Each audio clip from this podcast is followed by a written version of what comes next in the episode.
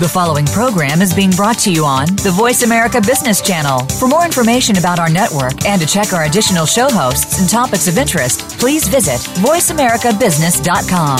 The Voice America Talk Radio Network is the worldwide leader in live Internet talk radio. Visit VoiceAmerica.com. The views and ideas expressed on the following program are strictly those of the host or guests and do not necessarily reflect the views and ideas held by the Voice America Talk Radio Network, its staff, and management.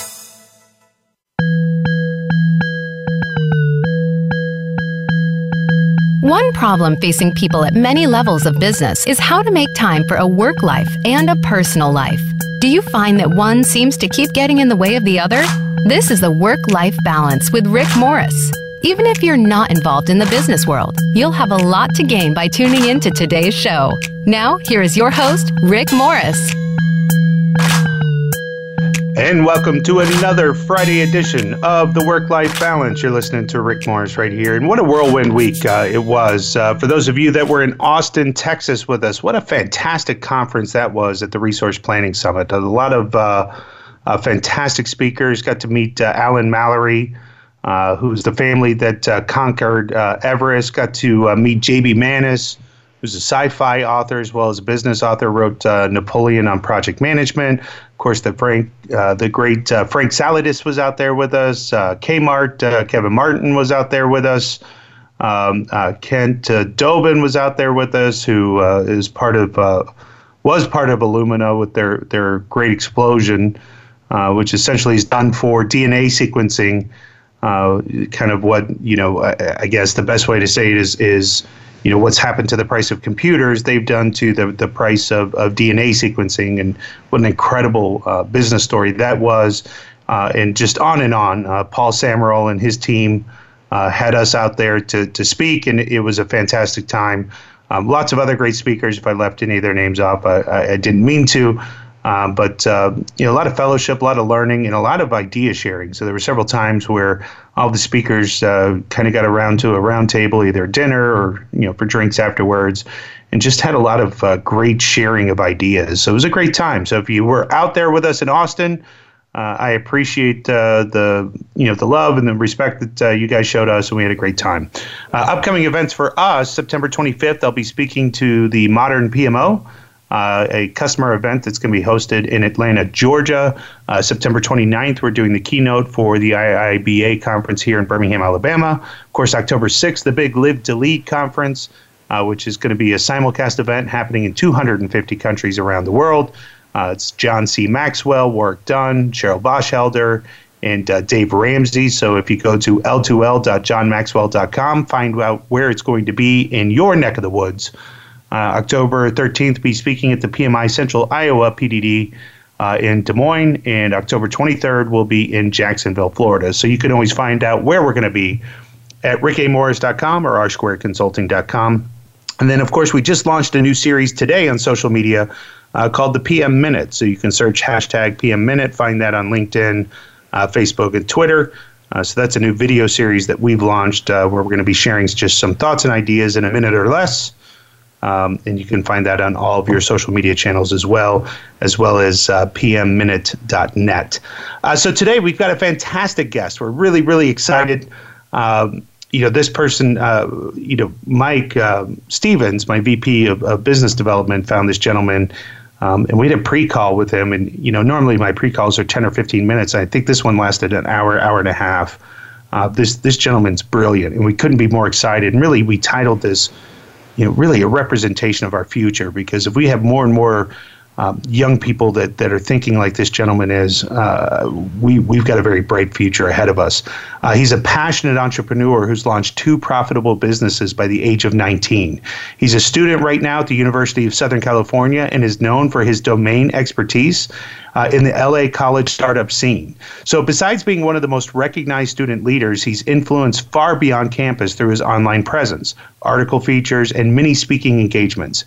He founded Tutor UBH which transformed the Beverly Hills tutoring market, and Geoccasion, a millennial based marketing agency. Now, when he arrived at USC, he was elected to serve as one of the 14 elected student officials representing over 19,000 students. And then the following year, he spearhead, spearheaded the creation of Tamid Tank. It's USC's first ever Shark Tank for USC students to showcase the true potential of college entrepreneurship. So let's bring him on. Let's welcome Daniel Newman. Daniel, how you doing, bud? Hi, doing excellent. How are you? I am hanging in there, man. So first of all, you've done more by the age of you know 2021 than most people hope to achieve, you know, by, by the time they're 40, 45. So, I mean, let's let's start and just dive right in. Tutor U, right? So that's T U T O R U B H. I mean, when did you create that? And tell me a little bit of the story behind it. Yeah, absolutely. So it was my senior year of high school. Uh, me and one of my friends were just sitting there and, you know, sort of realized that all of the the students in the middle school and the elementary school their parents were paying crazy, crazy amounts of dollars for tutoring from, you know, master's or PhD students because they felt that that was what made them more qualified. Um, I saw a big gap over there, and so created Tutor U Beverly Hills to essentially disrupt the the tutoring um, market in Beverly Hills. And so, you know, what we did is first off targeted uh, high school seniors. We gave them a chance to give back to the community. And so we went to Beverly Hills High School, part of the Beverly Hills Unified School District, and we would hire them and allow them to not only give back, but to, you know, connect with people who they once, uh, they had the same teachers as. And so that was very effective for the student. Um, and then also we were much, much more cost effective, finally fair to the parents, um, because we felt like a lot of the older people were taking advantage of that. And, you know, the third thing is the age. When you have a 13 year old trying to learn algebra, you know, or any type of math or science or history, it's very difficult to connect with a 40 year old master's or PhD person. Whereas with us, it was a 18 year old college kid, energetic, um, very small age gap, and we've you know seen through the, the tutoring we've done that it was so much more effective, um, and overall was was a great way to enhance the tutoring not only for the younger kids in you know in the Beverly Hills Unified School District, but also allow these these tutors who would have otherwise been scooping ice cream somewhere um, to give back to their community and get paid much higher than than they ever would have, uh, you know, serving ice cream scoops or anything of that sort. So, how many tutors would you say, and what kind of results were were you seeing from the program? Yeah, so we had, uh, I'd say at maximum, we had like four or five tutors operating at one time. And the way it works is that, you know, I found clients through going to various Beverly Hills events, um, talked to parents. Um, also, I have younger siblings, so, you know, spoke to their uh, friends' parents and sort of grew organically through that and just, you know, filtered through every um, tutor. We had a lot of applicants, obviously screened them to make sure they're um, not only social and able to communicate with, with younger children, but also that they actually know the material. Um, and so we put them through some tests that um, some teachers helped me develop, and um, that's, you know, that's really how it started. That's awesome. And, and what kind of results did you see from the, the children that were being tutored? they were doing exponentially better.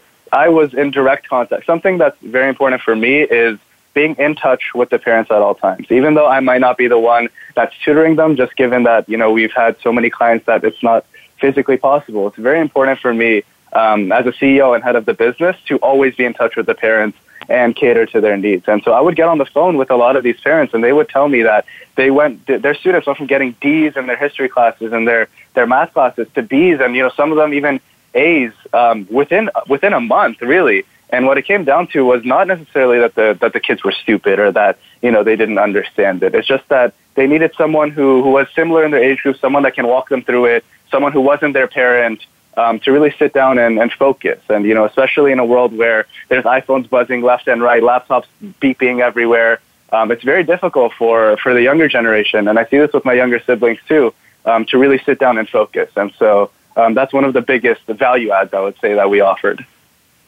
Now, did you see this as a business model that you felt that you could expand beyond Beverly Hills, or was this something that you just stayed focused in your community? So I focused on Beverly Hills primarily because I knew the market because I grew up here.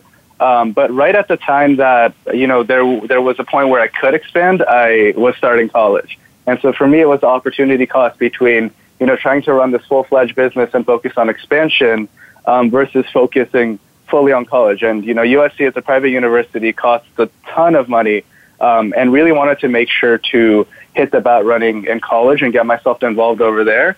And so I actually had someone uh, come in and you know not not focus on expanding, but just maintain um, the current the current company. And so what uh, she was able to do was just maintain her client relations, get some more clients, just manage the whole business while while I was a freshman at the time uh, at USC. And so, w- at USC right now, are you junior, or senior? Where are you now? I'm a junior. Junior. And so, while you've got all of that going on, there's this Geoccasion as well. So, how did that come to be? So, Geoccasion uh, came to be. I was working two summers ago um, now at Hawke Media, which is one of the top digital marketing agencies in, in, in LA, in Santa Monica. And um, over there, what I realized is that a lot of these businesses, especially small businesses, fail to to target millennials in the right way. A lot of them think you can just you know buy Instagram ads because oh all the millennials are there, or buy Facebook ads. Um, but really, I, I saw the gap where these small businesses tried so hard and wasted, really wasted so much money trying to reach not only millennials but also Gen Z, you know, which is anyone right now at the age of 18 or younger um, who don't even have a Facebook at this point. Um, and they wasted so much money. And so Geoccasion, you know, it initially started out as um, something that created Snapchat geofilters for people who were hosting events. But then we slowly pivoted as we realized Snapchat would make it very easy to create the graphic design, and, and they have. Um, and so we predicted that move about a month earlier. And what we did is positioned ourselves as, as a marketing agency, as a consultancy for, for these small businesses. And so specifically, so when you said you anticipated that pivot move, what what does that mean for you know the audience that may not really understand that portion?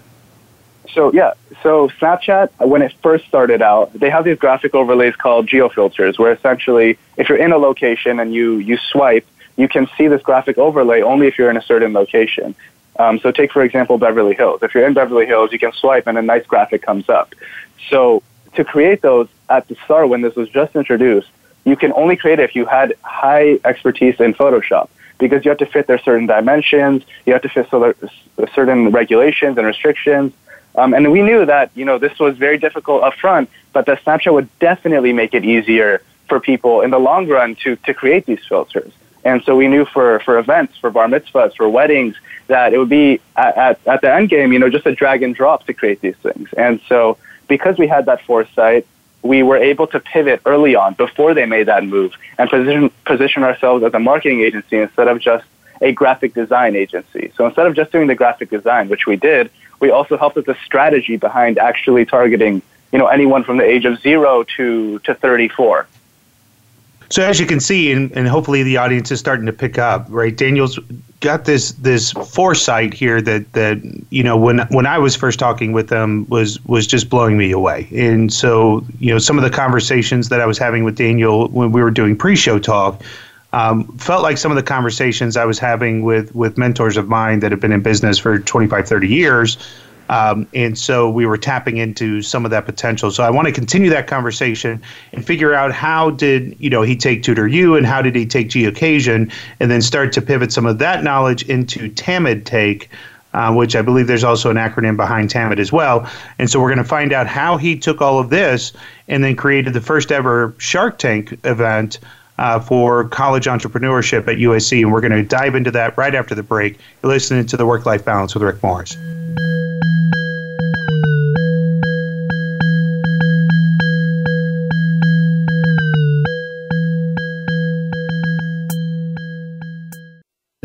Are you frustrated with the overall productivity of your project management processes? Do you lack consistency in project delivery? R Squared Consulting provides end to end services to assist companies of all sizes in realizing and improving the value of project management. Whether you want to build a project management office, train project managers, or learn how to bring the oversight and governance to your project processes, R Squared has tailored best practices to help you in all areas of project management. Visit rsquaredconsulting.com. Today, every business is in the software business.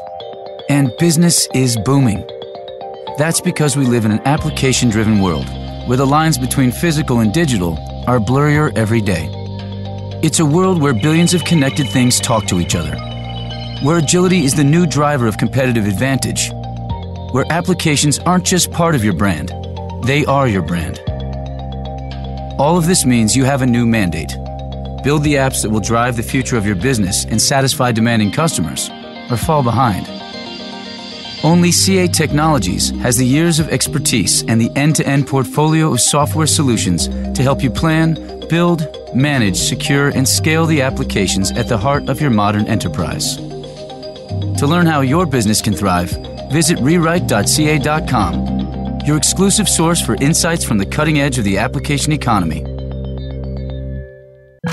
Are you getting the most out of your project management software? In many cases, it is not the software that is failing, but the implementation, limitations, or processes surrounding the use of that software. R Squared can analyze your current use and help improve your return on investment. R Squared can also suggest the best software for your organization and goals and assist in the selection, implementation, and training. Allow R Squared to ensure that you are getting the value of your investment. Visit rsquaredconsulting.com today. From the boardroom to you, Voice America Business Network.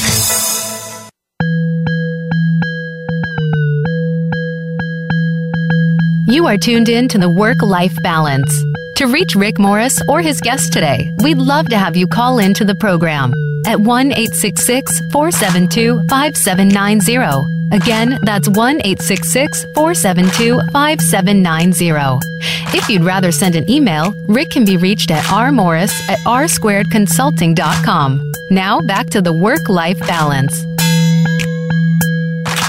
And we're back on the work life balance. We're talking to Daniel Newman, and, and certainly a name you're going to want to remember because he's going to become one of the hottest commodities in, in Silicon Valley shortly. I think there's already people there taking passes at him. I think we even offered a job to you after our pre show uh, conversation, Daniel, that you politely turned down. But um, so uh, coming, coming back, uh, discussing Tamid Tank, right? So Tamid Tank. Um, you know, is this massive project that you started, which is essentially Shark Tank, right? But first of all, what? So it's T A M I D, right? Because I, I speak mm-hmm. quickly as well. But that's an acronym. What's the acronym? So it actually is not. It's a translation in Hebrew. It means always. Always. Okay. And so Tamid Tank is this this big production that you you put on. So first of all, how did you come to do that? Where where did the idea come from? And then then talk to us about just putting that project on. What you went through with that. All right, yeah, absolutely. So Tamid is a it's a national student organization. Um, we have about 46 chapters now across the U.S., and essentially what it does is we focus on experiential learning through the Israeli economy. And so we do consulting for Israeli CEOs that are looking to break into the U.S. market. We also have a fund that critically analyzes Israeli stocks on the U.S. market. Um, because after the U.S., Israel and China are, you know, the top two countries um, that are listed on the NASDAQ Dow Jones um, and so it's very interesting to, to have that, that viewpoint. Um, and so we had a national conference uh, a year ago, actually, where we all came together from different schools all around the U.S., all around the world, actually, um, and shared ideas. And the first Tamid Tank ever happened in New York just a year ago. And I remember speaking to the person who created it, and I'm like, damn, this really has to come to USC. You know, USC has the vibrant startup community, one of the best I think, in, in all of the U.S., if not the world, in terms of student startups. We have these, these VCs, you know, the new Silicon Beach, and then the fanatic Shark Tank viewers. And so I, this was a no-brainer for me. I had to bring it to USC, um, sell the market potential, and, and that's when I really started my journey. And so talk to to people about what it really does and, and you know who you attracted and, and even maybe a product or two that came from it. Absolutely. So uh, me, Tank was essentially Shark Tank for college students. And how I started is I recruited a team of 15 people, 15 of the best from my student organization, and divided them based off their strengths. So I put them in startup relations, investor relations, and logistics, which is, you know, all the fun stuff. um, but then, you know, I, I realized we need money to put on this production, and so started reaching out, cold emailing, leveraging um, my network really and was able to fundraise $14,000 for the event, which we actually ended up using to the dot um, to create such a big event. Um, but you know, the the big thing for me was was showing that college entrepreneurship is is not a joke like it used to be. You know, being an entrepreneur used to be like basically, you know, you don't have a job. That's what people refer to as as entrepreneurs. But now it's it's real change makers, thought leaders. And so I sought to show that you know, you don't need a 28 year old with industry expertise to, to launch a company. It could be you as an 18 year old, as a 19 year old. And we're seeing that increasingly now um, you know, with, with my generation and, and the one following. And so Tamid Tank was essentially a pitch competition where we had three of USC's top startups, Aquis, Drops, and Reefer, and they pitched to a panel of venture capitalists in front of 500 people. Um, and so I was very involved with the marketing committee and did some growth hacking techniques to to really amass, you know, bring out five percent of our entire student body um, to this one event. We booked the biggest auditorium on our campus and hit max capacity on our event, which was incredible. Um, and you know, some of the best companies now. Aquis is uh, a company that essentially does water filtration for low-income communities, and he's actually the founder. Is now at the Vatican with the Pope. The Pope has an accelerator for startups that do social good. And he actually just finished over there and is going to be speaking at a Water Tech Israel Summit um, this week. And the other companies as well are doing very well. One of them is going to an accelerator in Silicon Valley, and the other one is, is about to start their fundraising. So it really comes to show that you know college startups are are now really starting to be taken seriously because because they are serious. Yeah, we have a, uh, a startup culture here at the the UAB uh, School of Business and, and UAB being a medical school. Um, and so one of the, the outcomes of that is that the young man who's doing the uh, 3D printing of uh, of the um, uh, limbs, artificial limbs. Uh, so that was something that was on 60 Minutes and that kind of stuff. But that's that's happening right here in Birmingham wow. where I live. Uh, but just fascinating. Um, and, and, I actually want to take a pivot point here um, about about the the cultural right generation that we see that that's happening and um, there is a significant shift that I see in the millennial culture, and a lot of people ask all the questions, and I get frustrated by it. I'll be honest with you. A lot of people, you, you know, ask me, how do you retain millennials? How do you, um, you know, hire millennials? And, and I hear people get frustrated with millennials, but I, I will say, and I hate to lump everything into uh, a generational thing. I will say, um, of the millennial generation, I see more and more younger people wanting to do something that has more social cause. That that means that they want to have a job that has a social purpose or has a social vision. Is that would would you say that's fair? I would definitely agree with that. And so it's it's no longer you know I, I think the big thing around Gen X certainly is is is my generation. We we we took a job that we saw upward mobility, but that would set our families up for what whatever we needed. That, that was it. it that, that's no longer good enough anymore.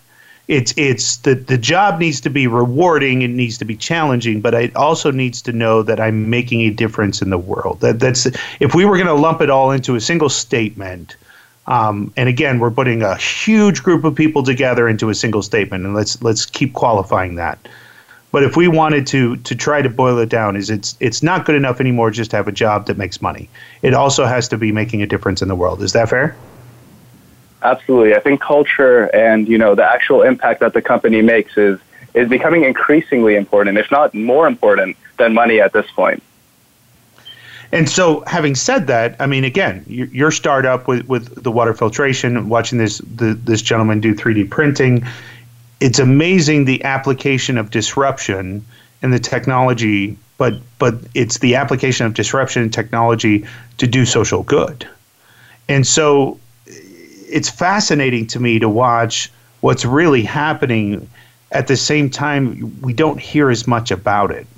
And that's something I, I feel that really needs to change. Absolutely. I think I think, you know, the vision and the culture and the overall social impact is something that a lot of companies actually don't realize. And, you know, obviously, you know, you should treat people as people and not as, you know, segments of generations. Um, but I think it's, it's very important to consider, especially with, you know, millennials and, and younger, you know, especially younger millennials slash, uh, you know, Gen Zers, which is everyone around the age of 18 right now and younger, um, that we really care about what you're doing. So if you look at SpaceX, for example, Tesla, a lot of people, even if they get paid lower, would rather take a job that's helping send people to Mars or helping, you know, create autonomous vehicles as opposed to sitting and making 150K um, doing accounting. And so I think these are things that, you know, as, as employers start to, you know, build their company frame, their brand, that's something that definitely they need to take into account. Well, and, and you mentioned it in pre-show uh, as well. Even the advent of new technologies such as blockchain, right? In in some of the adv- it it for us culturally, the people in the software industry looking at agile methodology versus you know typical hybrid project management, the things that are reducing the time between idea and outcome, um, and in the speed in which we can disrupt an industry, is is something that I think we're going to still watch exponentially grow um, in the next five years. Absolutely. So, you could see that blockchain is a perfect example of that, where, you know, a couple years ago it was regarded to as a joke, an absolute joke that, that we would have this decentralized uh, system of currency. But now if you look at it, it, Bitcoin has a market cap of 61, you know, trillion, billion dollars. And then you look at Ethereum, Bitcoin Cash, there's just so many um, big things that really popped out of nowhere. And, you know, if you, you just blink, it, it just really um, is something that employers have to keep uh, looking at all the time. I feel like. Yeah, but even so, like cryptocurrency though, that that's a very scary thing because it, right in the news yesterday, right? China all of a sudden cracked down on on right Bitcoin. Right. And so they regulated you know, the ICOs. Yeah, so all of a sudden you could see massive fortunes in something in cryptocurrency just go away, and I think that's the fear at the same time as to the rise of something that's as unregulated as something like Bitcoin. Right. Right, and that's that's where I see the uh, not to divide the generations, but where I see the conflict is that you know Bitcoin. You look at a market cap of sixty-one billion dollars, then you see with one news of, of China, you know, regulating an ICO shoots down, right? And the big thing is that we, as as younger people, believe in a decentralized system where um, you know there's uh, ledgers on on literally every single part of the planet, and where we see the future advantage of blockchain but a lot of the people who are who are older don't necessarily see it the way we do because I feel like another big thing is is how optimistic millennials are, and you know a lot of times that people could say it's naive, but I actually argue it's a good thing because it gets us thinking on our feet, it gets us moving, gets us to take action, um, which is something you haven't seen really in in the past few uh, years or generations.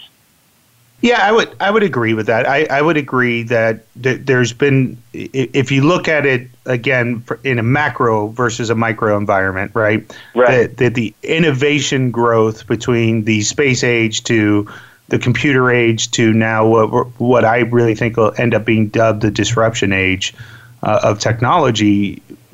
The there the acceleration of growth seemed to have slowed, and and I think that.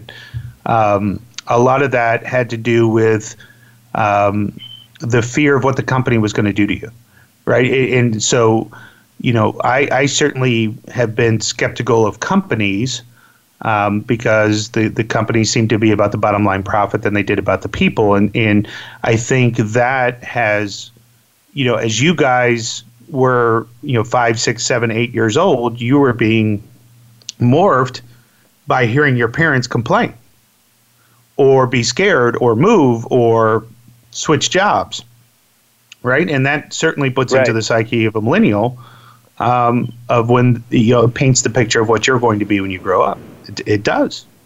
Exactly. Exactly and autonomy is a great example of that where you know you see the rides of of Lyft and Uber and Postmates and it's because people want autonomy over their their own schedule. They don't want to necessarily work for someone else.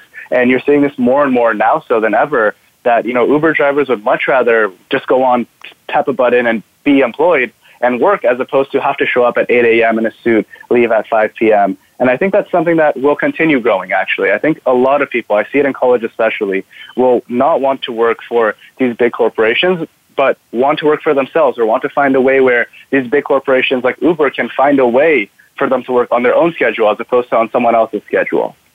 Yeah, and that's that's something that's been listed as a want from from you know a generation anyway, millennial generation, a lot of the studies is not necessarily on site nine to five, but more flexible and remote. So we're going to exactly. continue this discussion when we come back uh, for our latest break. You're listening to the Work Life Balance with Rick Morris, and we're visiting with Daniel Newman. We'll be right back.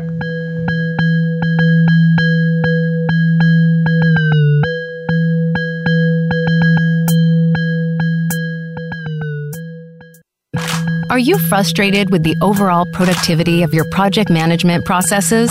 Do you lack consistency in project delivery? R Squared Consulting provides end to end services to assist companies of all sizes in realizing and improving the value of project management. Whether you want to build a project management office, train project managers, or learn how to bring the oversight and governance to your project processes, R Squared has tailored best practices to help you in all areas of project management. Visit rsquaredconsulting.com. This is not a radio ad. It's a collection of computers, servers, transmitters, satellites, and receivers, all powered by the most transformative force in business today software. Just think about how many applications you have within reach at this very moment. And not just on your phone. If you're in your car, software is powering the GPS that guides you, Turn left ahead. the digital road signs that direct you onward, and the engine computer that keeps you moving. Soon, software will even replace you as the driver. Switching to auto drive mode. This is life in the application economy, and the opportunities for businesses are endless. But only if you have the tools to seize them. From planning to development to management to security, end to end software solutions from CA Technologies can help your business succeed in this new application driven world. Learn how at rewrite.ca.com. Are you getting the most out of your project management software? In many cases, it is not the software that is failing, but the implementation, limitations, or processes surrounding the use of that software. R Squared can analyze your current use and help improve your return on investment. R Squared can also suggest the best software for your organization and goals and assist in the selection, implementation, and training. Allow R Squared to ensure that you are getting the value of your investment. Visit rsquaredconsulting.com today. When it comes to business, you'll find the experts here. Voice America Business Network.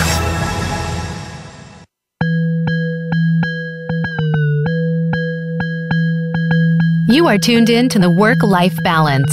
To reach Rick Morris or his guest today, we'd love to have you call in to the program at 1 866 472 5790. Again, that's 1 866 472 5790. If you'd rather send an email, Rick can be reached at rmorris at rsquaredconsulting.com. Now back to the Work Life Balance. And we are back at the Work Life Balance. We're visiting with Daniel Newman, a USC student who has already done more than I, I think I've done my whole life. So we're going to just stop recapping that whole portion. But I do want to get into uh, technology. Um, and one of the things I share with my kids all the time, and, and I think it's funny, it's certainly generational. Um, my father was a developer. He wrote, you know, RPG2 on AS400 mainframe. Sit there and read green bar charts all day long, right? right identifying, debugging code. Uh, but he couldn't program a VCR. That ding thing would flash 12 o'clock, and, and uh, I actually was the original remote control when cable came out uh, because uh, he'd scream my name from the, the back of the room, and I had to run out of my room and he'd go, you know, change that channel from four to 12, right? And so that that's how uh, technology evolved for my father. Um, and and he just couldn't figure out that you had to leave the the TV on channel three to record cable. Um, that just baffled him. And um, I'm watching my my you know daughter at the time was 12. You know she's 16 now, but I was watching her teach her grandparents the the iPad, the iPhone. And so I know it's going to happen. I feel I'm technology savvy, and I grew up around computers, and you know I can work everything today. But I just know there's something that you know hopefully um, my grandchildren are going to have to teach me, and, and I'm excited to figure out what that piece of technology is going to be that passes me by. You know, maybe it's some sort of implant or something, but th- there's going to be something that you know my grandkids are going to have to teach me, and I can't wait to figure out what that technology is. But it, it's going to happen. So, what I'd love to hear from you, Daniel, is you know what is the technology you guys are talking about right now? You know, when when you and, and your your buddies are around and, and just kind of lamenting about the future and trying to figure out where you're going to go next or, or what the next cool thing is going to be. You know, what is that kind of stuff? What's exciting you guys? Yeah, I mean that's that's an is- interesting question, you know, and I think it can take you know two forms. You know, number one is what will when I'm a grandpa, what will my grandkids be be surprised that I don't know how to do? And you know, for that, I really think it's it's programming, the ability to code. I, I really do think that we're going to start seeing coding being taught not only in high school, which it already is, but in elementary and middle school. And you know, I, I really see a time where I'm going to have my grandkids come up to me and be like, "Dad or Grandpa, you don't you don't know how to you know program Python to build this website, or you don't know how to program Swift or Objective C and build an application. Like I learned this you know last week, and it was just so easy." Um, and I think that's that's something that you know I'm really pushing my my younger siblings actually to to get a to get ahead on and to actually start coding just recreationally because I do think that is the future. Um, and then in terms of what we do on campus, who what are we what are we very hyped about? Um, what are we fascinated by? I would say right now it's blockchain technology. Really, that's that's um, what has really got USC hyped up. You can see we even have, have some students launching ICOs, or initial coin offerings, um, which is essentially the same thing, uh, same idea as an IPO, but for cryptocurrency. And so right now, actually, one of my best friends, uh, Daniel Agachi, just started the blockchain um, club at USC, and he's the president of that. And it's the first ever blockchain club that that we have on campus. And I'm so confident that you know this is just the beginning for blockchain technology, and there's so much hype around it already um, there's even a class about it, actually. We have a blockchain class taught by a professor that I'm not technically enrolled in, but show up to every week because I'm so interested. Um, and I really think that that's something that, you know, whether or not it's a fad is something that only time will tell. But it is something that's really sparking up the, the eyes and the inspiration of, of all the college students, especially at USC today. So, can you give, and I know this is going to be quite difficult, but can you give a high level as to what blockchain technology is? Yeah, absolutely. Well, to, to preface, you know, I feel like no one knows the full thing. Um, I myself am a student of blockchain, and, and I'm continually learning about, you know, what exactly it is, what its capabilities are. But, you know, the basics is that it's a decentralized system where there's no uh, middleman, there's no central bank like there is the Fed in today's, in today's terms. Um, instead, there's a bunch of different ledgers and servers, and um, what the ledgers do is they all update each other on who owns what assets, what trades are being made. And so, because of this, you know, decentralized system, you're able to know what everyone's balance is, and you're able to also stay away from fraud because everyone knows what everyone else has, and because of that, there's no way to coin the system or to game the system. And so there's a lot of applications. So, for example, Ethereum is built on smart contracts, which are essentially contracts that can only execute when you know two conditions are met. Um, and that can prevent a lot of fraud when doing international trading. You know, for example, if I were to buy a huge supply of um, certain shipments or to buy a bunch of files, uh, they wouldn't get my payment until I received uh, the product, and that would be instantaneous. And so that you know saves a lot of our money and a lot of our time, especially when there's so much fraud going on. Um, and that's just the beginning. There's so many applications, and every day I go on the news and see, you know, a new ICO or a new type of cryptocurrency or technology for real estate, for marijuana, for literally anything. Um, and so I do think the opportunities are endless, and really time will tell which which technologies will will take the lead. Yeah, it, it it's uh, to to relegate it back to some of my listeners that that may be older. It's it's the old Betamax versus VHS, right? Except that it's it's accelerated to the power of of a million because ICOs are dropped in left and right, and now it's it's it's the power of the fittest. It, it's also it's no different than the social media networks that were dropping out. It's it's those who gravitate to the most useful ones and the ones that are going to be the most um, not only secure, but the, the ones that are going to be the most useful and, and um, get the most followers and users first is going to win. I, I think that's that's exactly exactly what it is, and not only who can get you know the first amount of users, um, because a lot of these you know the, the the con of being decentralized is that there's a lot of scam actually. There's a lot of people who call it pump or dump, where they put tons of money into an ICO so the value boosts up and then just sells everything. And because there's no central bank like the Fed, um, it opens the, the door to these types of things, at least early on. Um, but I'm very confident that, you know, later on, once people start to fully understand uh, cryptocurrency and Bitcoin, Ethereum, I think that's when we're going to see much less of these scams and actually be able to look at a coin and say, oh, this is why it's worth this much. This is why I'm going to buy it instead of, you know, all the fake hype um, that, that's around it today. Yeah, with anything, it's, it's, it's new And so with newness, there's there's the twenty percent. It's the the Pareto, right? Twenty percent is going to be incredible. Eighty percent is going to be junk. But uh, the twenty percent that is is also going to net eighty percent of the profits that are out there, right? So it's that's the, that's the beauty of, of what we're watching. But I love watching uh, the the brand new things that that develop. Um, not only is it hard. Um, but it's exciting at the same time because it, you're you're literally watching a brand new language being developed. Um, you know, when the when the internet first started, you know, a whole new vocabulary which is passe and you guys use every day. These were words that were being created right in front of our eyes. You know, nobody knew what a blog was. Nobody knew what a blog was. You know, texting and all these other things. That has really just evolved over the last 10, 15 years.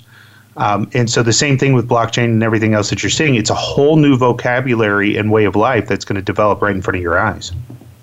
Absolutely, and it's it's crazy to think how how fanatic these uh, the college students are. You know, every morning I, I go on my app, check Coinbase, and see what the market's at. Midday, probably like five times a day. Then right before I go to bed, check it again. And the crazy thing is, you know, it's a 24-hour market. The market never closes like the stock market does.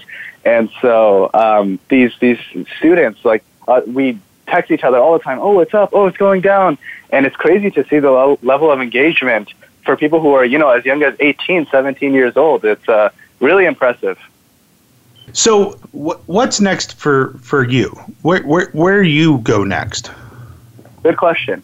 um, I'm still, you know, figuring it out. I'm at this point where, you know, I founded two, two startups, which we discussed, and had the, the opportunity to actually intern in Tel Aviv last summer I'm at Upwest Labs, which was an it's an early stage venture capital firm where I was exposed to a ton of different startups. I'm sat in on so many different pitches and really saw the, the Israeli side of, of high tech, and it truly is phenomenal. Um, but I'm at this point where I've realized I don't want to pursue the money, and I'm very glad that I'm I'm realizing this early on. Um, and I think it's something that resonates with not only me but with a lot of people my age. Is that we really want to, you know, touching on what you said, is is pursue something that not only can you know give us a house and give us food, but something that has an impact beyond ourselves. And so for me, something that's really interesting is digital health. You know, being able to create a startup that not only gives me money and a sense of security, but also is able to improve the quality lives of quality of lives of other people, maybe prolong someone's life or save someone's life potentially. Um, and there are many ways to do this. It doesn't have to be digital health. There's literally so many different industries. And, you know, for me, it's just right now focusing on being an upperclassman, looking at all the opportunities around me and, you know, deciding which one I really want to go deep in. Um, but that's where I'm at right now, where I'm still in that figuring out, I guess you can call it a mid-college crisis. Listen, there's, there's, listen, you're, the, the, the crisis term you can go ahead and toss out right now. There's no such thing at your stage, especially with all that you've accomplished so far. So I, I don't think uh, uh I'll allow you to use that term. That's the, the first time I'll uh, reject well, anything that. that. you've said. Yeah, for sure. Um, yeah. So, but but the, I think that you're at a great point, and um, most of us are doing something else than what we studied in school. Um, I think that that's a, a, fact of life that most of us recognize and understand. Um, so the you know the only advice I can give to you on that is study as much as possible and learn as many new things as possible because that's only going to benefit you further um, don't you know the the people that that I hear there's like I'm doing this the rest of my life. It's like nah, the likelihood no. of that yeah that does not happen anymore. the likelihood of that is slim to none. But uh, we're going to go ahead and take our final break right here. We're going to be back with our final segment with Daniel Newman. You're listening to the Work Life Balance with Rick Morris.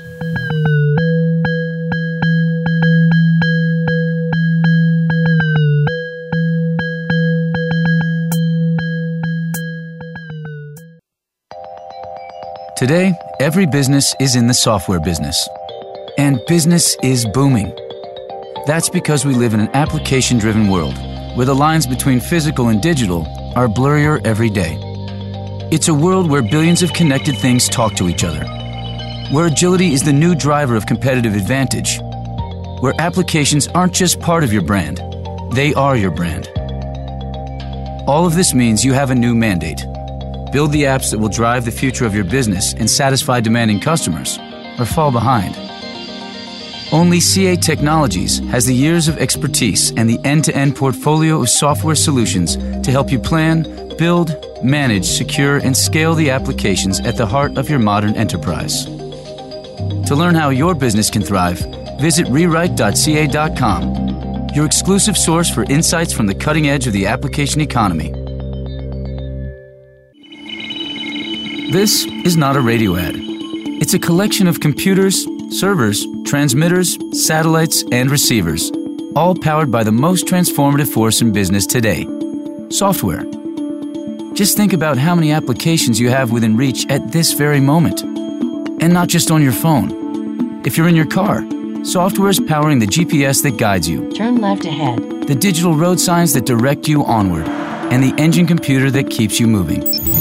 Soon, software will even replace you as the driver. Switching to auto drive mode. This is life in the application economy, and the opportunities for businesses are endless. But only if you have the tools to seize them. From planning to development to management to security, end to end software solutions from CA Technologies can help your business succeed in this new application driven world.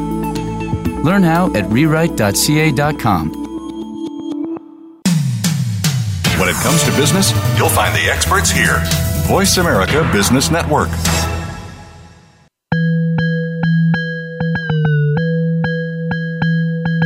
You are tuned in to the Work Life Balance. To reach Rick Morris or his guest today, we'd love to have you call into the program at 1 866 472 5790. Again, that's 1 866 472 5790. If you'd rather send an email, Rick can be reached at rmorris at rsquaredconsulting.com. Now back to the Work Life Balance. And we are back uh, with the final segment here with Daniel. And actually, Daniel, uh, I'm going to take a left turn here on you for a second. But one of my favorite things, uh, you were just making me kind of reminisce. And, and I learned, you know, my first development in, in fourth grade, but it was basic.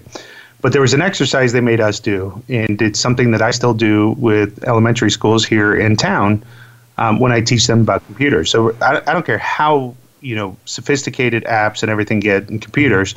At the end of the day, still ones and zeros. And so one of the things that I like to teach is to teach them how computers think, so that when you're developing code or you're developing whatever it is, projects, all of that stuff, you still have to think through and, and be able to help develop. And uh, so we do an exercise called uh, uh, teaching a robot uh, how to make a peanut butter and jelly sandwich. And so I get them to write down the instructions on teaching a robot how to do that step by step. And then we bring all the ingredients in, and I follow that uh, process exactly as they have it written as a computer AI would. And it's hilarious, but it also gets them to think that you've got to think through all of those different steps. So if they didn't tell me to take the, you know, put the lid down or take the lid off, then, you know, we show them where their program fails. Um, so anyway, interesting thought if you're ever missing, you know, messing around with kids and, and trying to teach them the, the early thought patterns of, of a developer. So uh, That's a good coming back, yeah, there you go. Coming back. Um, so if anybody wanted to, uh, you know, get in touch with you or, or you know, you know, help uh, figure out what Tamid Tank is, or really even invest with you, or, or donate some money, or, or find out any about these startups, how would they get in touch with you? Well, I would say the best way is definitely just by email. Um, really, it's uh, my email is daniel ne at usc.edu. Um, it's my university email again. It's d a n i e l n e at usc.edu. And I also have a Twitter that I, I try to keep up, post some things, um, retweet things that are interesting to me. Um, and it's my direct messages. They're also open for, for anyone who wants to reach me. And that's uh, the D New. So it's T H E T H E D N E W. That's perfect. And so, one of the questions we always like to ask as well of every one of our guests is uh, what's some of the best advice you've ever received? Some of the best. Well, I would say there's there's two things. The first one, you know, to sum up a whole two-hour conversation, um, it would be if you want something you've never had, you've got to do something you've never done. And you know, it's something that has resonated resonated with me, and is actually engraved in, in the ring I wear, um, because you know I wasn't always someone who who actively was able to to communicate the way I do, and obviously there's there's a far way to go. Um, but I was a very shy kid. I was scared to raise my hand in class. I was my heart almost gave me a heart attack every time I would go up to present in front of you know a group of even five ten people. Um, but something that my dad really instilled in me was to get out of my comfort zone, to to show that there's nothing to lose and only things to gain when you make yourself uncomfortable. And you know, started out with me in in high school, deciding to on a whim run for student body or senior class president.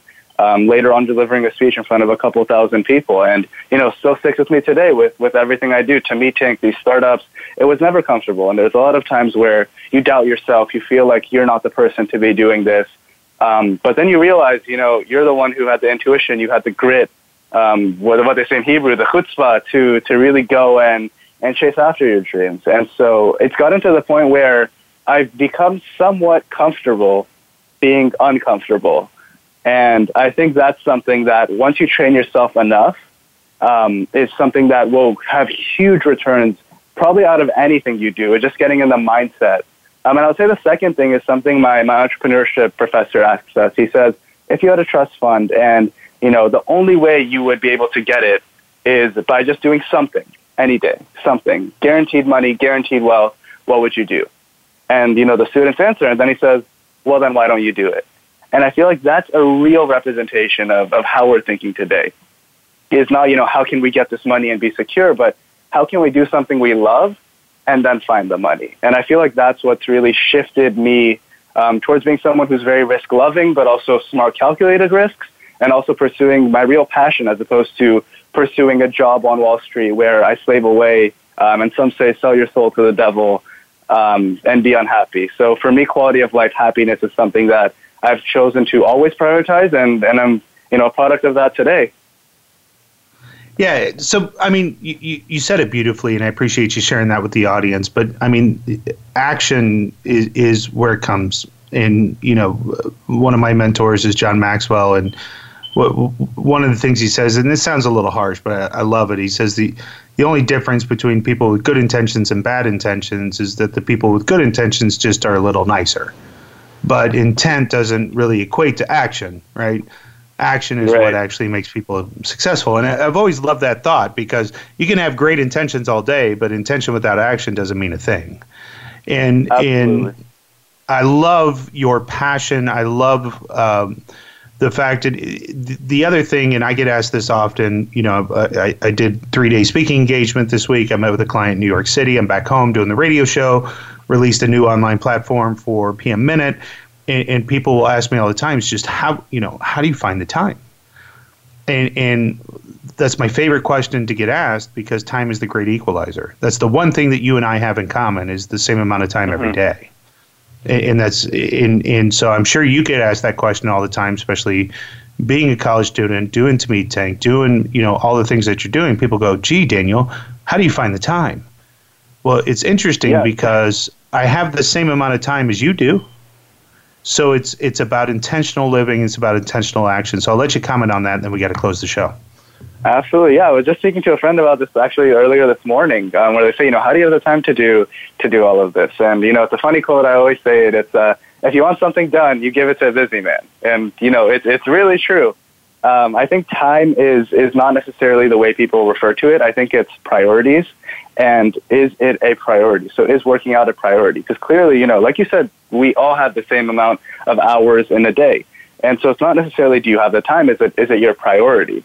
And so for me, I rank things based on not necessarily do I have the time for it, but is it a priority? And if it is a priority, then I commit myself. And you know, if it's a startup that I'm really passionate about, and it's even a higher priority than let's say class, for example, then for me, that's a better investment of my time than going to you know a class on uh, Athenian democracy, for example.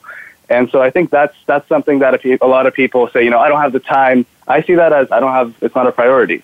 And when you start thinking of it as, as priorities instead of time, um, is when you actually, you know, unlock your, your schedule and realize what's truly important to you.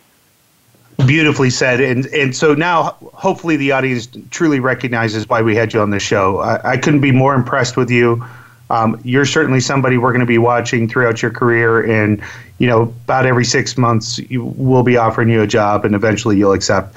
Um, because that's that's what we do is we just wear you down. That's that's kind of my tactic, and uh, hopefully it'll work out one day. But uh, you know, best of luck to you. Uh, we couldn't be more impressed with you, and and thank you so much for again prioritizing the time to to spend an hour with us today.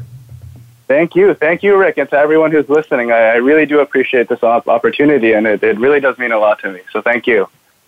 All right. So next week on the show, we're just going to be hanging out uh, together and, and visiting. Um, I'm actually going to uh, be here in Birmingham all week next week, so it's going to be a nice time to uh, reflect and uh, try to you know just capture the thoughts of everything that's been going on the last few weeks. Um, and then uh, we are going to be live from the IIBA event uh, on the 29th, the show after that. So hang out with us on the work life balance. As always, we appreciate your listenership and, and the love has been shown. Uh, continue to reach out on us to us at Twitter at Rick A. Morris, um, or you can go to rickamorris.com and email us there, um, or R Square Consulting. So until next week, we will talk to you guys soon. You've been listening to the Work Life Balance with Rick Morris. Please hang out and listen to the show right after us as you listen to the Voice America Business Network. We'll talk to you next week. Thank you for joining us this week. The Work Life Balance with Rick Morris can be heard live every Friday at 2 p.m. Pacific Time and 5 p.m. Eastern Time on the Voice America Business Channel. Now that the weekend is here, it's time to rethink your priorities and enjoy it. We'll see you on our next show.